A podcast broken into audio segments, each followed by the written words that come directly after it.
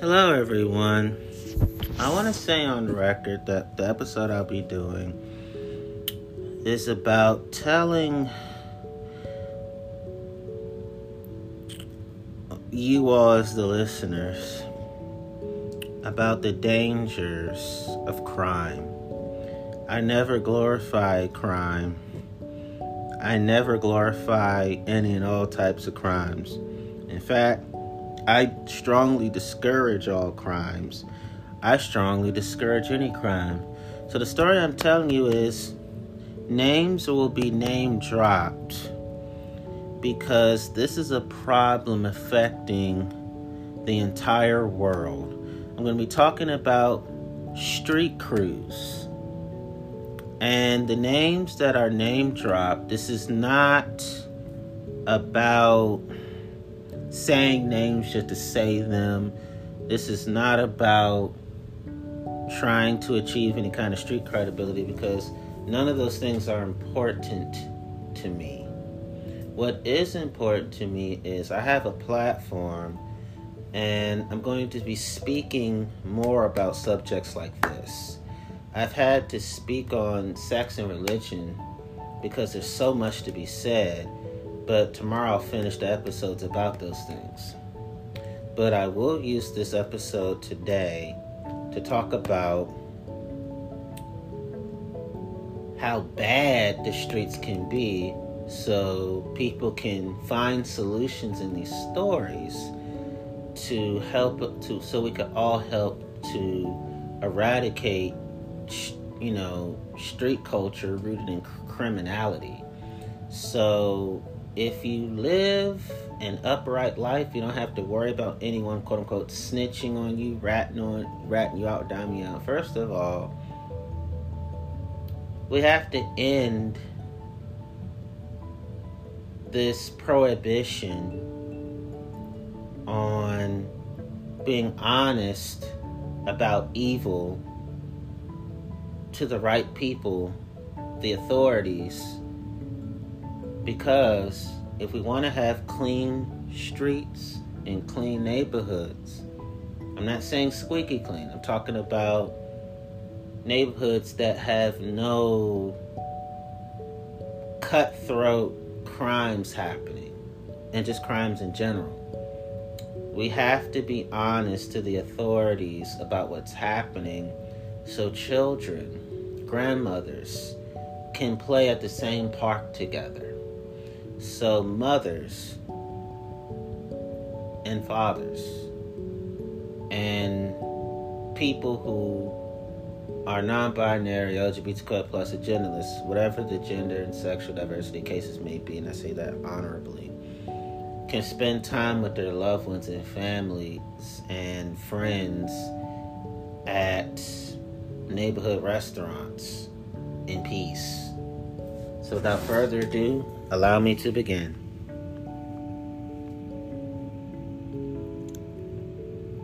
It says, This is the Washington Post. The Washington Post Democracy Dies in Darkness. 23 are arrested in probe of alleged Southwest drug gang by Bill Miller, March 6, 1998. A law enforcement task force arrested 23 people yesterday in an investigation of the L Street crew, an alleged Southwest Washington, D.C. drug gang suspected of carrying out numerous shootings and killings in recent years. U.S. Attorney Wilma A. Lewis said 11 repeat, reputed leaders of the crew were charged in U.S. District Court with racketeering and drug conspiracy in a 70 count indictment. The other suspects were charged with lesser crimes. The L Street crew, Lewis said, built a thriving business beginning in 1990 by selling marijuana, crack cocaine, and PCP in the Greenleaf Gardens public housing complex in southwest Washington, D.C. The crew's members did not hesitate to open fire on rivals or people who failed to pay their drug debts, she said. Most of the drug sales took place in an area surrounding the 200 block of L Street Southwest that became an open air drug market, Lewis said. More than 170 law enforcement agents took part in a series of early morning arrests in the district, Washington, D.C., and Maryland, recovering a large amount of drugs $11,000 in cash, four firearms, and a stun gun, Lewis said. This sweep climaxed an 18 month investigation carried out by a task force of FBI agents and DC police officers who have targeted drug crews. Those arrested included Thomas, nicknamed Woozy Fields, 24 of the 1800 block of North Capitol Street Northwest, who was accused of leading the crew and supplying his partners with drugs for customers who frequented the housing complex. The group is accused of carrying out the June 1996 slaying of Eric Lorenzo Dean, 25, who was clutching a bag of marijuana when he died, shot in the back of the head. Members also allegedly are responsible for the killing that same month of William Bernard Lef- Leftwich, 16, in an apparent drug dispute.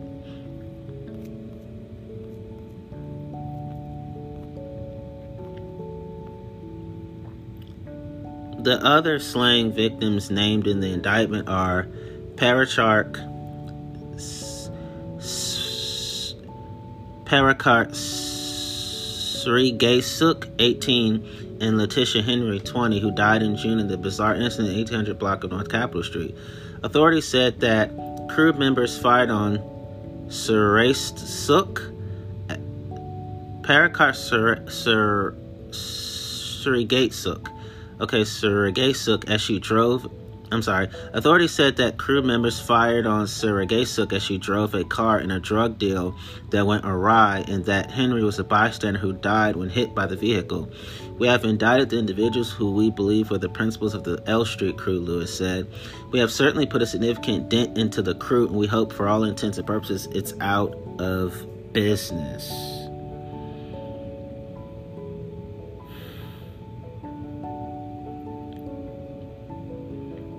10 members of Southwest Gang indicted on drug counts by Maria Elena Fernandez Bill Miller, September 23, 1998.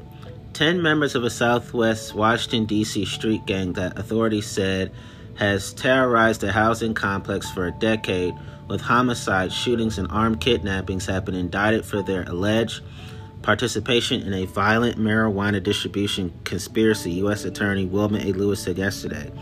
The defendants, all males ages 22 to 35, were indicted on 87 counts of racketeering and narcotics related charges, including allegations that gang members killed two people who were government witnesses against the group. The federal indictment was unsealed yesterday. The joint federal local investigation focused on violence spawned by the marijuana sales at the Greenleaf Gardens housing complex in southwest Washington, D.C. The men charged yesterday were members of the K Street crew, a neighborhood gang that waged feuds with rival drug gangs such as the L Street crew, whose federal racketeering trial is scheduled for January 1999. At a news conference yesterday, and standing beside a chart that listed the names of 31 victims of shootings, including 13 homicides attributed to the K Street crew, Lewis said, This is a clear example of why marijuana use and dealing cannot, I repeat, cannot simply be viewed as a harmless activity or a victimless crime. Pause. Here's what I would say to her, and I would say it respectfully. Not most people who are marijuana sellers and smokers do not have addictive personalities. Therefore, marijuana is never a gateway drug for them to do hardcore drugs. In fact, most people who drink or sell marijuana, who drink and sell alcohol, most people drink and sell alcohol, are not people with addictive personalities. So, everybody within marijuana and alcohol cannot all be viewed the same. Most people who, with did, who have marijuana alcohol in their lives do not have addictive personalities. So I have to repeat that because they'll say alcohol is a gateway drug. For most people with alcohol, that's that's a lie. Most people with weed, that's a lie. Nobody says, well, Dunkin' Donuts is a gateway drug for McDonald's, or McDonald's is a gateway drug for eating at buffets all the time, constantly stuffing yourself with soul food. Come on now. most people who eat don't get addicted to food. We're not obesity shaming, we're not fat shaming. I'm a member of the body positivity movement. So I want to say that on record. But a lot of times people don't understand that a victimless crime is the wrong way to label people with alcohol or marijuana. It's a harmless activity for most people within the world of alcohol and weed. And most people who smoke weed are very sensitive to the type of weed they smoke because they don't want to smoke any weed that can cause them to have detrimental health effects. They smoke things that are harmless to their health, smoke weed things. And so most people with when it comes to alcohol and marijuana have pure intentions and they do right by themselves and others those intentions. In fact, these same people are people who don't drink around certain people, don't smoke around certain people, they don't drink in certain environments, they don't smoke in certain environments. In fact, they get along well with people who don't drink and don't smoke. So they're usually decent neighbors, decent human beings. So they're wise with alcohol and weed, not foolish with it. It says, Prosecutors said the K Street crew carried out at least 13 killings from, 1980, from 1989 to 1996, as well as numerous shootings, robberies, and other crimes. The victims are not limited to rival gang members or people who did not pay drug debts, according to the 77 page indictment. Crew members staked out the area surrounding the 200 block of K Street Southwest, D.C., as their territory authority said. To protect themselves and their business, they carried semi automatic weapons and often wore bulletproof vests, investigators said. Both the L Street and the K Street crews built a thriving business selling marijuana and other drugs at Greenleaf Gardens and did not hesitate to open fire on rivals, witnesses to crimes, and people who failed to pay their drug debts, prosecutors said. The marijuana trade at Greenleaf Gardens grew in the early 1990s, drawing customers from the suburbs and leading to violence more often associated with crack cocaine sales. At the news conference, DC Police Chief Charles H. Ramsey expressed concern that another drug organization would take over the area. Organizations like this gain strong footholds in communities, Ramsey said. It's easier to prevent another one from forming. Indeed, drug trafficking in the area continued to thrive after 1992 arrests of Wayne Anthony Perry, who pleaded guilty to carrying out five killings and is serving a life prison sentence with no chance of parole. After Wayne Perry's imprisonment, the task force began a comprehensive investigation and identified the L Street and K Street crews as the primary drug dealers operating in the neighborhood, Lewis said. Besides breaking up the K Street operation, the task force seized 18 firearms, multi kilograms of marijuana, and more than $70,000 in cash, said Bob Riley, assistant special agent in charge of the FBI field office in Washington, D.C. The 10 men charged in indictment are in custody, Lewis said. Many already were jailed, either awaiting trial or serving time on previous convictions. The alleged K Street ringleader Vincent Hill, 35, beat competitors with bats or sticks when he wasn't armed with a gun, prosecutors said. The indictment accuses Hill of killing a founding member of the L Street crew in 1989. His brother, William Hill, 34, was also indicted. One of the slain witnesses was identified as Philip Claiborne, 21, who was hit by a volley of gunfire in September 1994 as he left a restaurant in the 1200 block of South Capitol Street, Southwest. The other was Krishana Gladden, 20, who was shot in November 1996 as she left a party in Southeast Washington, D.C. The indictment also links crew members to a triple slang that took place in November 1996 in Prince George's County, Maryland. Authorities said Melody Anderson, 22, Alonzo Gaskins, 27, and Darnell Leonard Mack, 38, were shot to death during an attempted robbery in a townhouse in Hillcrest Heights.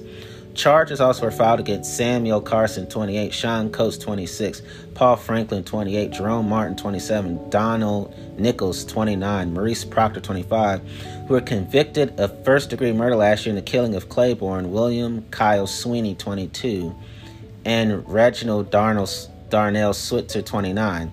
The charges are a culmination of an investigation led by the Safe Streets Task Force, made up of investigators from the D.C. Police Department, the FBI, and the U.S. Attorney's Office. Caption Chief Charles H. Ramsey and U.S. Attorney Wilma A. Lewis announced indictment describing a violent marijuana distribution conspiracy. I want to say again, most people distribute alcohol and marijuana are not violent people; they're love and peace people. So this is also what I want to say about these articles. This is what happens when broken families and dysfunctional homes are allowed to reign supreme in neighborhoods and communities. This is what happens when people don't have enough jobs. This is what happens when people lack positive role models in their lives. This is what happens when we put money over people. This is what happens when we do not deal with the traumas of being black in America and all over the world. This is what happens when misogyny rears its ugly head. This is what happens when misandry is popularized. This is what happens when we squander the gift of youthful youthfulness. This is what happens when we take life that we're living for granted in the lives of other people that li- they, that they're living that they live for granted for their lives. This is what happens when we disregard integrity. And this is what happens when we have warped views of what it means to be human, to be male, to be female, to be human, in terms of what greatness is all about. This is what happens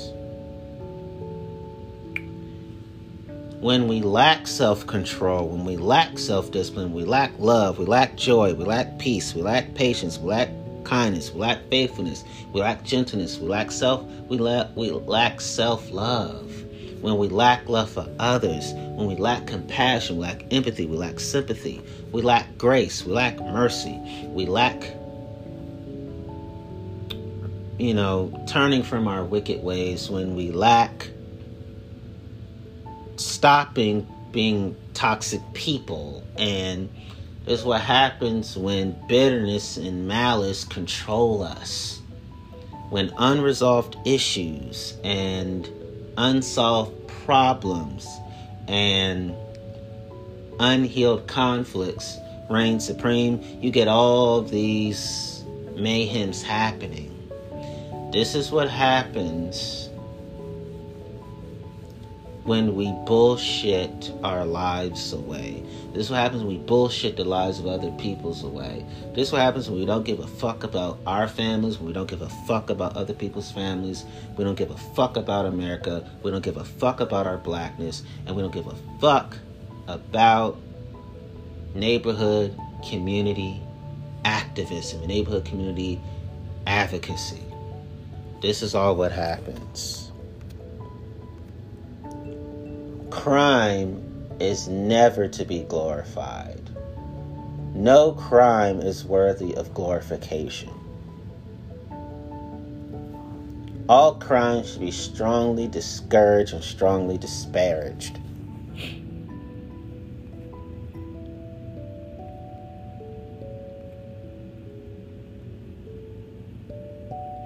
Federal targeting of street crews in Washington, D.C. May May 12, 2021.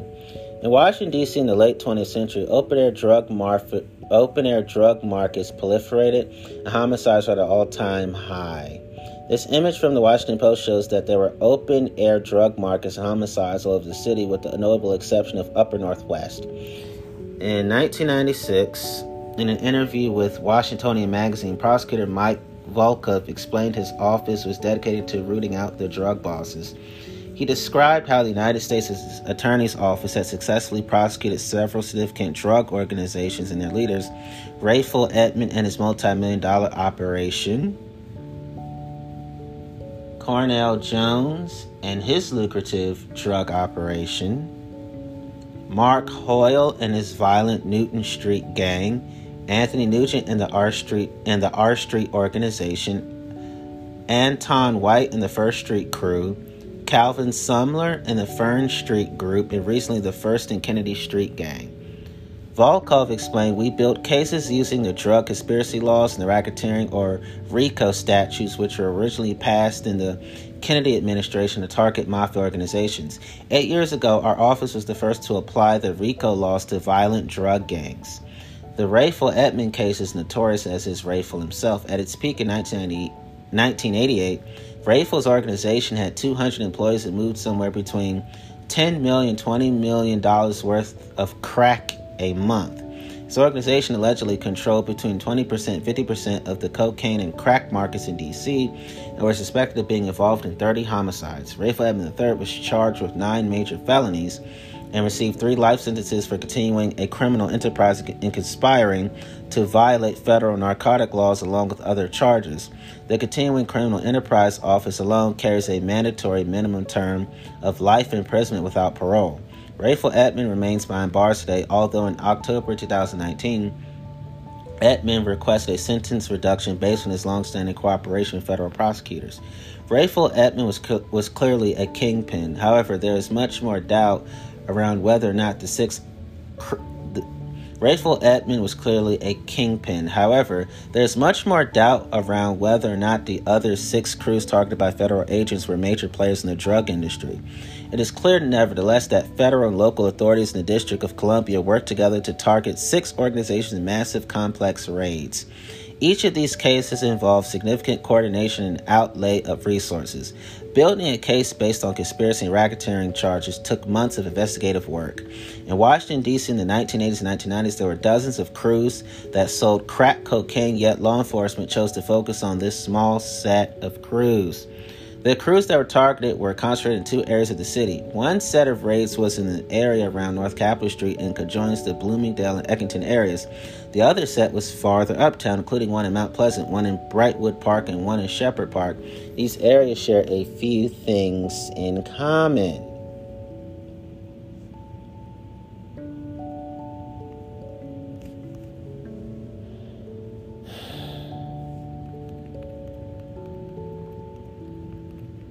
So I want to say on record that um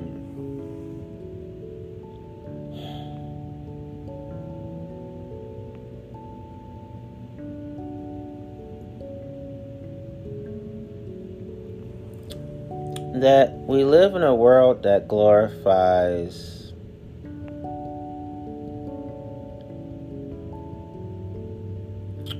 evil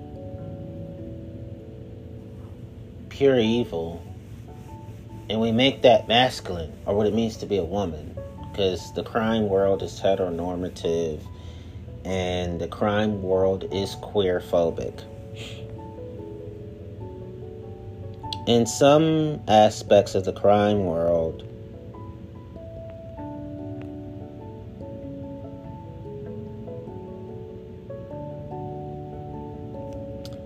it is very possible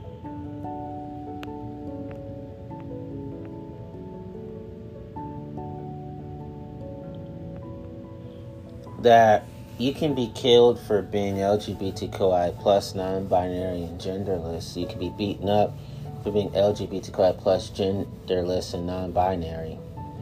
Um,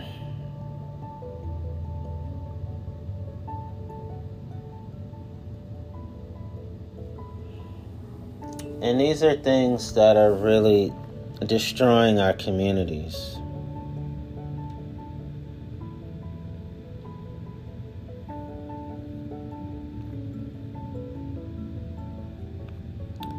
So I have another article to read. It says DC police federal agents arrest 22 in drug sting in Shaw. Authorities say crews sold fentanyl, other drugs in Northwest Washington, D.C. by Peter Herman, updated May 22nd, 2022.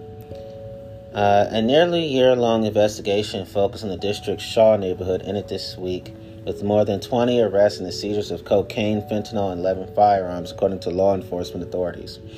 Federal prosecutors said 13 of the people targeted in the Northwest Washington, D.C. neighborhood between the ages of 29 and 54 were indicted on drug conspiracy charges in U.S. District Court. Ten were arrested Wednesday, two were in jail on other charges, and one is being sought. Police said nine of the people were arrested during operations on Wednesday and Thursday, most on gun and drug charges. Six of the guns were taken off the streets on Wednesday. We're talking about violent offenders who no longer will be targeting this neighborhood with unnecessary and tragic violence. DC Police Inspector Lachey McCall, who heads the Violent Crime Suppression Division, said at a news conference on Thursday in Shaw. Authorities said the crew was centered at 7th and O Streets Northwest near the Kennedy Recreation Center, though the alleged drug sales and violence spread outward into Truxton Circle in LeDroit Park. Police said the investigation was dubbed Uptown Express. The authorities did not discuss specific instances of violence. Court documents filed in U.S. District Court D.C. on Thursday also did not provide many details. Search warrants were served at more than 20 locations in D.C. and in Maryland. Crews based at 7th and O Streets have been around for years with beefs or feuds, if you will, stretching back to the deadly crack cocaine era in the late 1980s and early 1990s that made the district the nation's murder capital. Violence has eased over the years as the neighborhood gentrified, although shootings, sometimes deadly, have persisted. Wayne A. Jacobs, the special agent in charge of the Criminal and Cyber Division of the FBI's Washington Field Office, said Continued violence and fatal overdoses from fentanyl and other drugs put the suspected crew on law enforcement's radar. He said that members showed disregard for their community and for human life. With the arrest, Jacob said our city is a little bit safer today. Authorities said they do not believe the fentanyl allegedly sold by this crew is connected to overdoses from fentanyl batches that early this year killed nine people in southwest Washington, D.C., and killed 10 people in northeast D.C. But police said they would test the drugs seized in Shaw and compare them with drugs in those other fatal incidents. Fentanyl is a particularly lethal synthetic opioid that is up to 50 times more powerful than heroin. Mayor Muriel E. Bowser, a Democrat, joined authorities at the news conference and described residents of the area as rightfully frustrated and angry by the violence here. She said, "It is time for the rest of the justice system to ensure those who bring harm to our count to our communities be held accountable." This is what happens when social injustice, economic injustice, racial injustice, gender and sexual diversity injustice that means injustice happening to gender and sexual diverse communities and all around injustice occur to our communities. So, environmental injustice, cultural injustice, injustices that are a threat to equity and equality, human injustice, local injustice, national injustice, state injustice, nat- and international injustice, continental injustice, country injustice, city injustice, local injustice. All these injustices are exactly why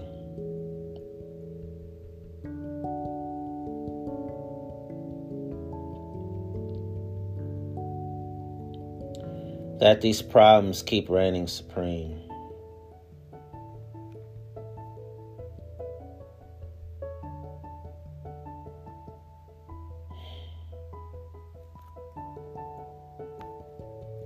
There's more. This is WAMU 88.5 American University Radio.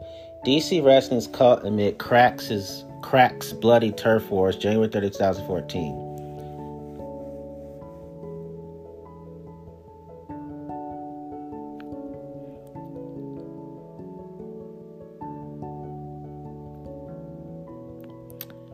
Ruben Castaneda landed a job as the overnight police reporter for the Washington Post in September 1989. He was a middle class kid from Los Angeles, and no one, not his friends, not his new boss, not even his family, knew he was a serious drug addict. I arrived on a Tuesday, and by Saturday, I found my way here to S Street and very quickly figured out this is a good place to buy crack cocaine, he says. It was right there at the corner of S and 7th Street Northwest that Castaneda made his first buy. I drove up on a sun I drove up on a sunny afternoon with somebody who agreed to buy crack cocaine for me. Her street name was Champagne, she said. She knew where to go, and I knew she was telling the truth. uh, warping truth. That's what happens in the world of crime and addiction. And I was immediately struck by what was on the block. There were at least 10 drug dealers hanging out in front of an abandoned bakery, he recalls. No one, he says, looked concerned about getting caught. The drug dealers here on S Street did not seem to care at all about anybody watching them. Whereas in Los Angeles, the drug markets where I made purchases were controlled by Central American gangsters, and they at least bothered to look over their shoulders to see if there were any LAPD black and whites nearby.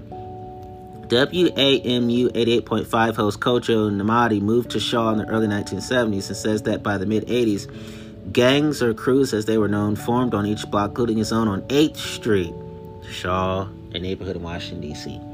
You woke up one morning and then they and then there they were.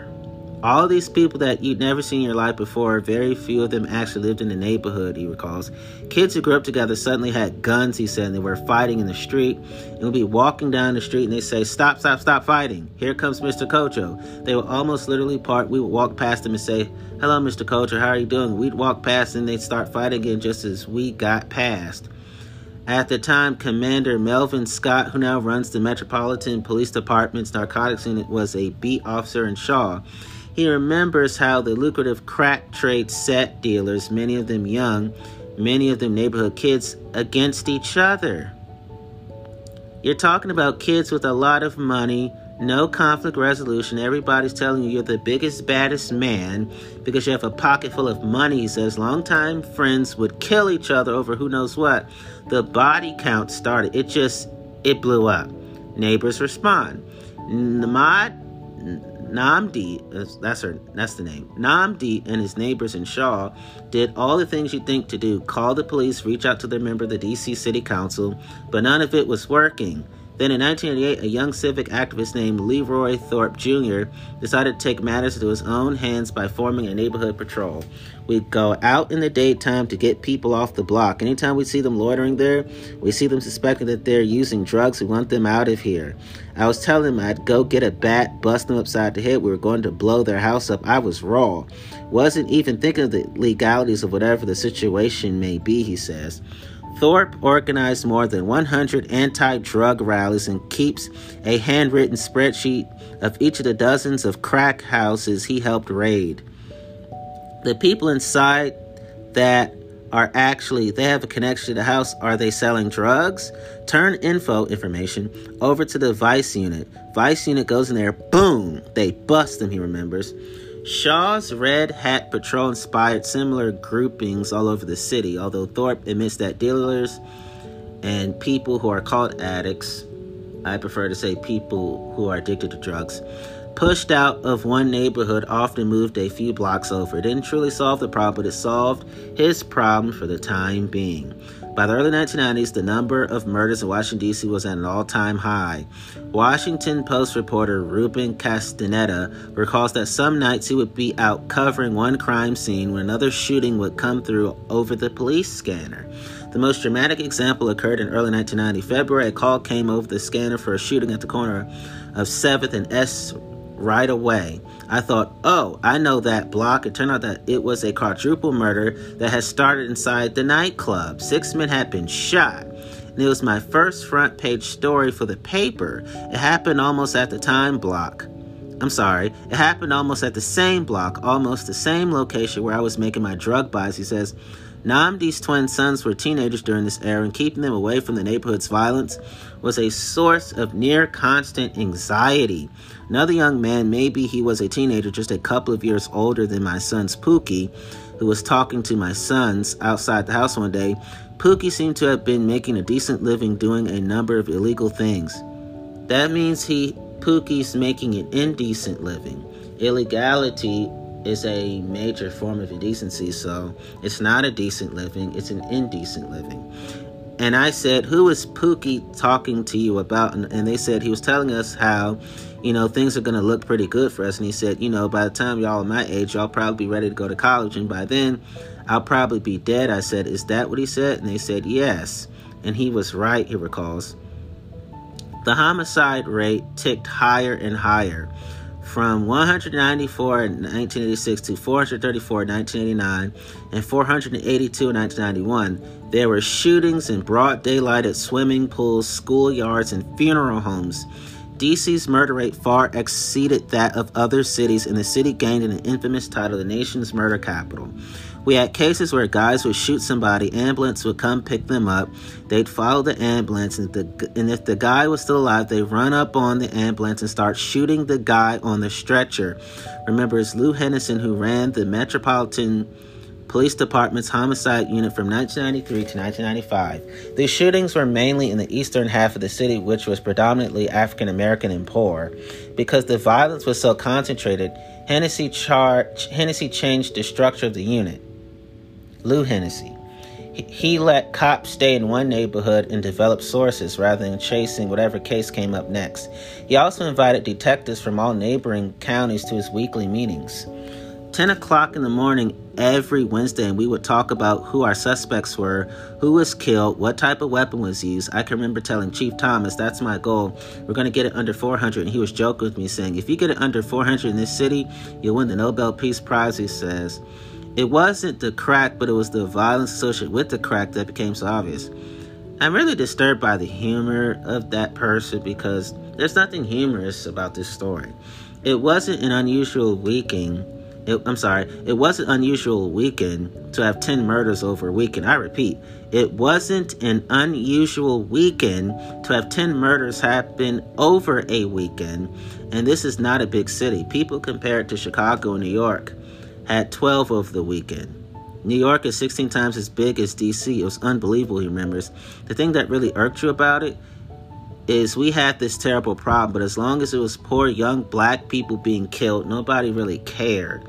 But within individual neighborhoods, people did care, and local churches began to intervene.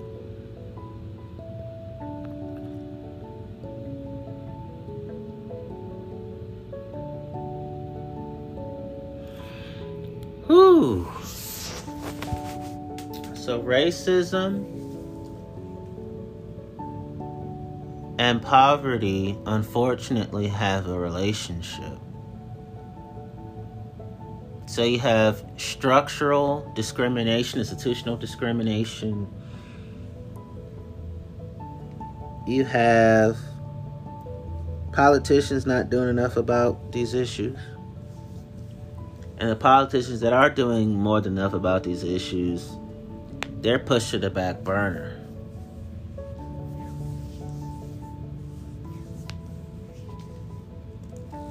And so you have nonchalance, indifference, heart, people being heartless, people lacking um, care and concern and compassion. Uh, you have people being misguided and misled to doing wrong shit. You have fuckery being everywhere, unfortunately. You have systematic and systemic oppressions. And the militarism culture is destroying our communities. You have absent parents, deadbeat parents. You have neglectful, uninvolved adults. And you have torture, torment, and turmoil being exacerbated and excused.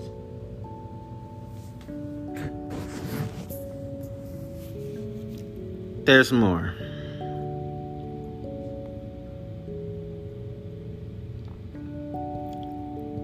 Four gang members found guilty of taking part in conspiracy that led to murder, shootings, and other violence. One murder took place outside a funeral in Northwest Washington, D.C. Washington. Four members of a criminal street gang based at 14th and Garage Streets in Northwest Washington, D.C., have been found guilty by a jury of murder and other charges stemming from a conspiracy to assault kill, and threaten their rivals and obstruct justice. The guilty verdicts were announced today by U.S. Attorney Ronald C. Machen Jr., Cathy L. Lanier, Chief of the Metropolitan Police Department, and Robert D. McLean, McClain, acting chief of the U.S. Park Police. The defendants, all from Washington, D.C., this, these are now 2014 articles, okay? The descendants, all from Washington, D.C., include Robert Givens, 21, Kerr Johnson, 24, Lester Williams, 26, and Marcellus Jackson, 25. The guilty verdicts followed nearly four months of trial in the Superior Court of the District of Columbia. Givens, Johnson, and Williams were found guilty on March 21, 2014, of murder and other offenses. Jackson was found guilty on the same date of conspiracy and related off- offenses. The jury then continued deliberations of other charges against Jackson, finding him guilty on March 24, 2014, of assault with a dangerous weapon and related charges. Today, the jury found him guilty of a second degree murder charge. The Honorable Lynn Le- Leibovitz scheduled sentencing for June 13, 2014. The descendants who have been in custody since their arrest face, faces decades in prison. The 14th and Garrod gang, also known as G-Rod, 1-4, and the Cut Crew, was sent in the areas of 14th and Gar- Garrod and 14th and Fairmont Streets Northwest. I think it's Gerard. Okay. The group was engaged in a long-standing conflict with rival crews, especially ones that were based in the areas of 17th and Euclid Streets Northwest and the 600 block of Morton Street Northwest. The gang's victims included Sean Robinson, 18, who was killed in the parking lot of a school in August 2010, and Jamal Coates, and Jamal Coates, 21, who was killed following a funeral in September 2010. During a fourth month, during a four-month trial, this this jury learned about the outrageous gang violence that culminated with the brazen daylight murder of 21-year-old Jamal Coates at a busy U Street intersection, said U.S. Attorney Machen.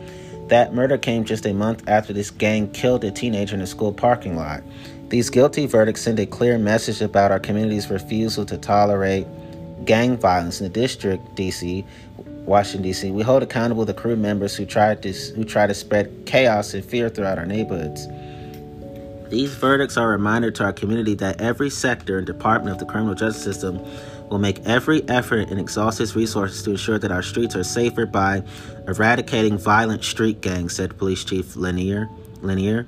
Violence will not be tolerated regardless of the intended recipient. I applaud all the hard work and collaboration of every agency involved in making today's verdicts possible. Givens was found guilty of second degree murder while armed in the slang of Mr. Robert Robinson, as well as a charge of assault with a dangerous weapon involving a second victim shot at the scene. He also was found guilty of conspiracy firearms offenses and charges that he committed the crimes for the benefit of a criminal street gang. Johnson and Williams were each found guilty of first degree murder while armed in the killing of Mr. Coates. They also were found guilty of assault with intent to kill in the shooting of another individual in, in, that attack, as well as assault with a dangerous weapon for firing upon a third person that day. Johnson and Williams also were found guilty of conspiracy, firearms offenses, and charges that they committed the crimes for the benefit of a criminal street gang. Finally, Johnson also was found guilty of a charge of assault with intent to kill while armed stemming from a separate attack in June 2010 in which a man was wounded. In addition to conspiracy, Jackson was also found guilty of second degree murder in the slang of Mr. Coates, assault with a dangerous weapon involving an attack against one of the individuals with Mr. Coates, and charges that he committed the offenses for the benefit of a criminal street gang.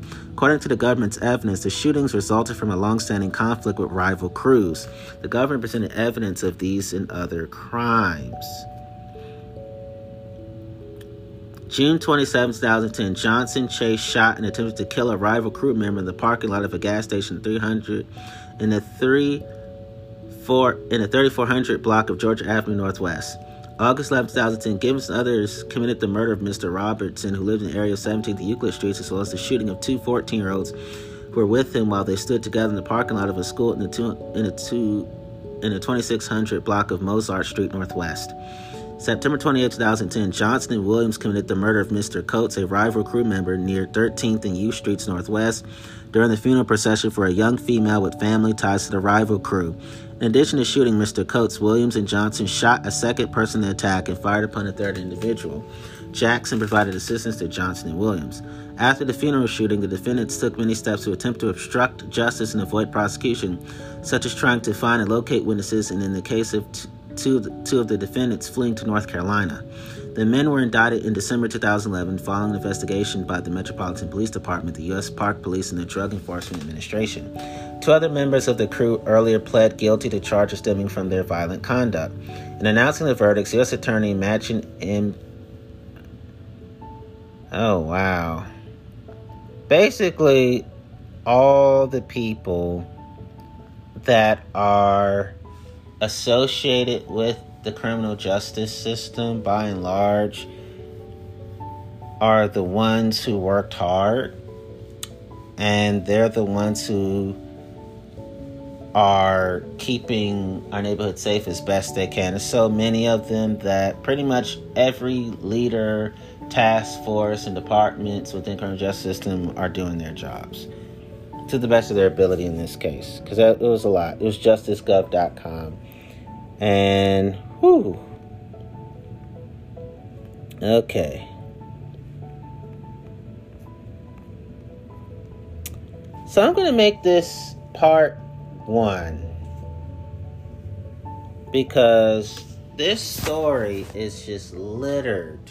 And I mean littered with immoralities.